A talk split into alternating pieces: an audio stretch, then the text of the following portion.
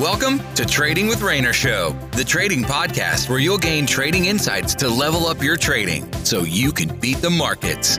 Let's start boosting your trading knowledge from your friend Rayner Teo. Hey, hey, what's up, my friend? So, in today's episode, right, I want to talk about, you know, how do you know if what you're doing in trading is correct? Because here's the thing, right? in trading, it's not like you know school where you get praised by your teachers. It means that you're a good student, you're doing something right. And if you get scolded, you get punishment, you get caning, it means you're a bad student and you're doing something wrong. It's not quite straightforward in trading because you can make money on wrong trading decisions, like you know, averaging into your losses, widening your stop loss. You can make money doing such things. At the same time, right, you can also make the right trading decisions and lose money. So you can see that in trading, it's not as clear cut, right? So this is why in today's episode, I want to share with you a few things to look for, right? So that you are certain, right, that you are on the right track and you're making the right trading decisions. Okay? First and foremost, number one, you must have a trading plan. So, what is a trading plan? So, a trading plan is a, a framework, right, that tells you, right, what exactly to do, where to buy, when to buy, how much to buy and sell. Whether you're trading stocks, FX, futures, whatsoever, this is what a trading plan does for you. It's like a framework to guide your trading decisions. Why? Simple, right? Because if you don't have a framework, if you don't have something to fall back on to guide your trading decisions, then you'll be trading based on emotions. You'll be trading based on subjectivity. You'll be trading based on your gut feelings. Can you see where I'm coming from? And if you are trading based on you know emotions, uh, gut feelings, whatsoever, I'm sure you can agree that your actions won't be consistent, right? If you're in a good mood, you may do something different. If you're in a bad mood, your trading actions might be different again. So in the long run, what you're going to get is inconsistent trading results, and that's a big step backwards. Okay, so this is why we need a trading plan, a framework to guide our actions. So once you have a consistent set of actions, you will then get a consistent set of results. Number two, you must have a trading journal. Every time you put on a trade, you will record it down in your trading journal. You write things down like, you know, your trading setup, the name of your trading setup, the markets that you're trading, your entries, your stop loss, your profits, etc. And the purpose of your trading journal, right, is is kind of linked to your trading plan because if you follow your trading plan, then your trading journal, right, will be trading setups that are according to your trading plan, whether you trade breakouts, trend continuation trade, etc. So your trading journal will be kind of linked to your trading plan. It will be trades that are taken according to your trading plan. And this is where things get interesting. If your trading journal, let's say after 100 trades, 200 trades, you realize that you are making money from your trading, it shows that you might have an edge in the markets, right? You are doing something right. Okay?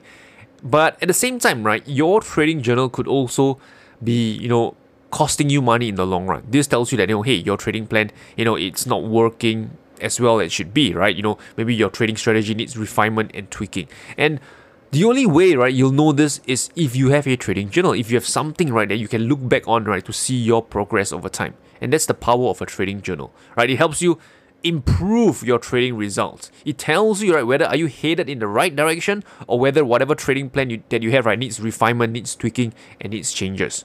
So this is where your trading journal comes into play. That's number two. So you must journal every single uh, trade that you take, especially if you're a price action trader, discretionary trader. The third thing you ignore opinions, right, and just simply follow your plan. And if you do that, I applaud you because you are definitely in the right direction. Because oftentimes, right, traders on social media, you know, Twitter, Facebook, whatsoever, they are seeking the opinions of other traders. Hey, hey, Rayner, what do you think of this chart, man? You know, gold is an uptrend. Do I buy right now? Or, you know, hey, Rayner, what do you think of this XYZ stock, right? You know, can I buy right now? Should I sell? So here's the thing, right? If you follow the opinion of someone else. The problem with it is that you do not know what is their trading plan.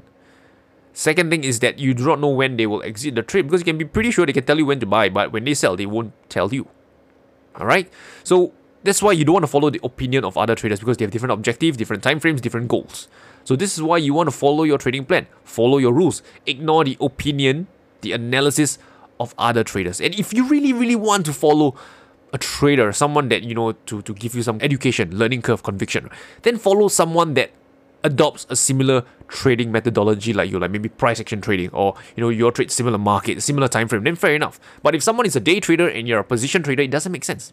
It's a it's a clash. Okay, so if you really want to go down the route of you know learning from somebody else, learning from their analysis, make sure you're all on the same page, you're aligned. If not, ignore opinions, just follow your plan. Okay. The next thing, right, number four, proper risk management. Because here's the thing, you can have the right plan, you can have a, the correct trading system, but if you don't have proper risk management, then guess what? All of them are pretty much, you know, useless. It's void. So every time you put on a trade, you want to make sure that even if that trade turns sour, even if that trade goes against you, even if that trade hits your stop loss, you want to make sure that you don't lose more than 1% of your trading account. So I know 1% is for those with you know a pretty much medium size or large size account, one percent is doable. But, but for those of you with a small account like hundred dollars, fifty dollars, one percent may not make sense. But still, I hope you understand the concept that I'm coming from. Every time you put on a trade, if it goes wrong, you want to make sure that the damage to your account right is not too big, right? Like a volcano eruption. You know, you want it to be just like an end bite, some something small. You know, there's a, a slight pinch, right? But it won't disrupt your trading. Okay, so risk management. And the final thing, right, to know that whether you're on the right track is this is that trading is boring. Trust me, right? Once you become a consistently profitable trader, once you know you are up to the next level, you realize that you know trading is boring, right? Because you're just simply following the rules like a robot. There's nothing much left to think, right? Everything kind of becomes automatic. Like for example, let's say if you're a price action trader, you look for the market to be in an uptrend, retrace to an area of value, look for a you know a bullish reversal pattern before you buy just repetitive, right? Uptrend area of value entry trigger, uptrend area of value entry trigger. Or if you're a systems trader, it gets even more boring, right? You just scan the markets uh, for a specific trading setup. The the system tells you to buy or sell. You just follow it, put it in your broker's platform, and that's it, right? You don't even need to do any thinking because the system has done the work for you. So once you reach a certain level of trading proficiency, right, trading gets boring. All right. So as a quick recap, right how to know whether you know you're trading the things that you do is correct. Number one, you have a trading plan. That's good. Number two, you have a trading journal. Fantastic. Number three, you ignore the opinion of other traders and just focus on your plan. Beautiful. Number four, you practice sound risk management. And number five, trading starts to get boring. Well done. You're on the right track. So with that said, I wish you good luck and good trading. Until next time. We appreciate you joining us in this session of Trading with Rayner Show. Be sure to rate, review, and subscribe to the show. And visit tradingwithrayner.com for more resources related to today's session. That's tradingwithrayner.com. Until next time, good luck and good trading.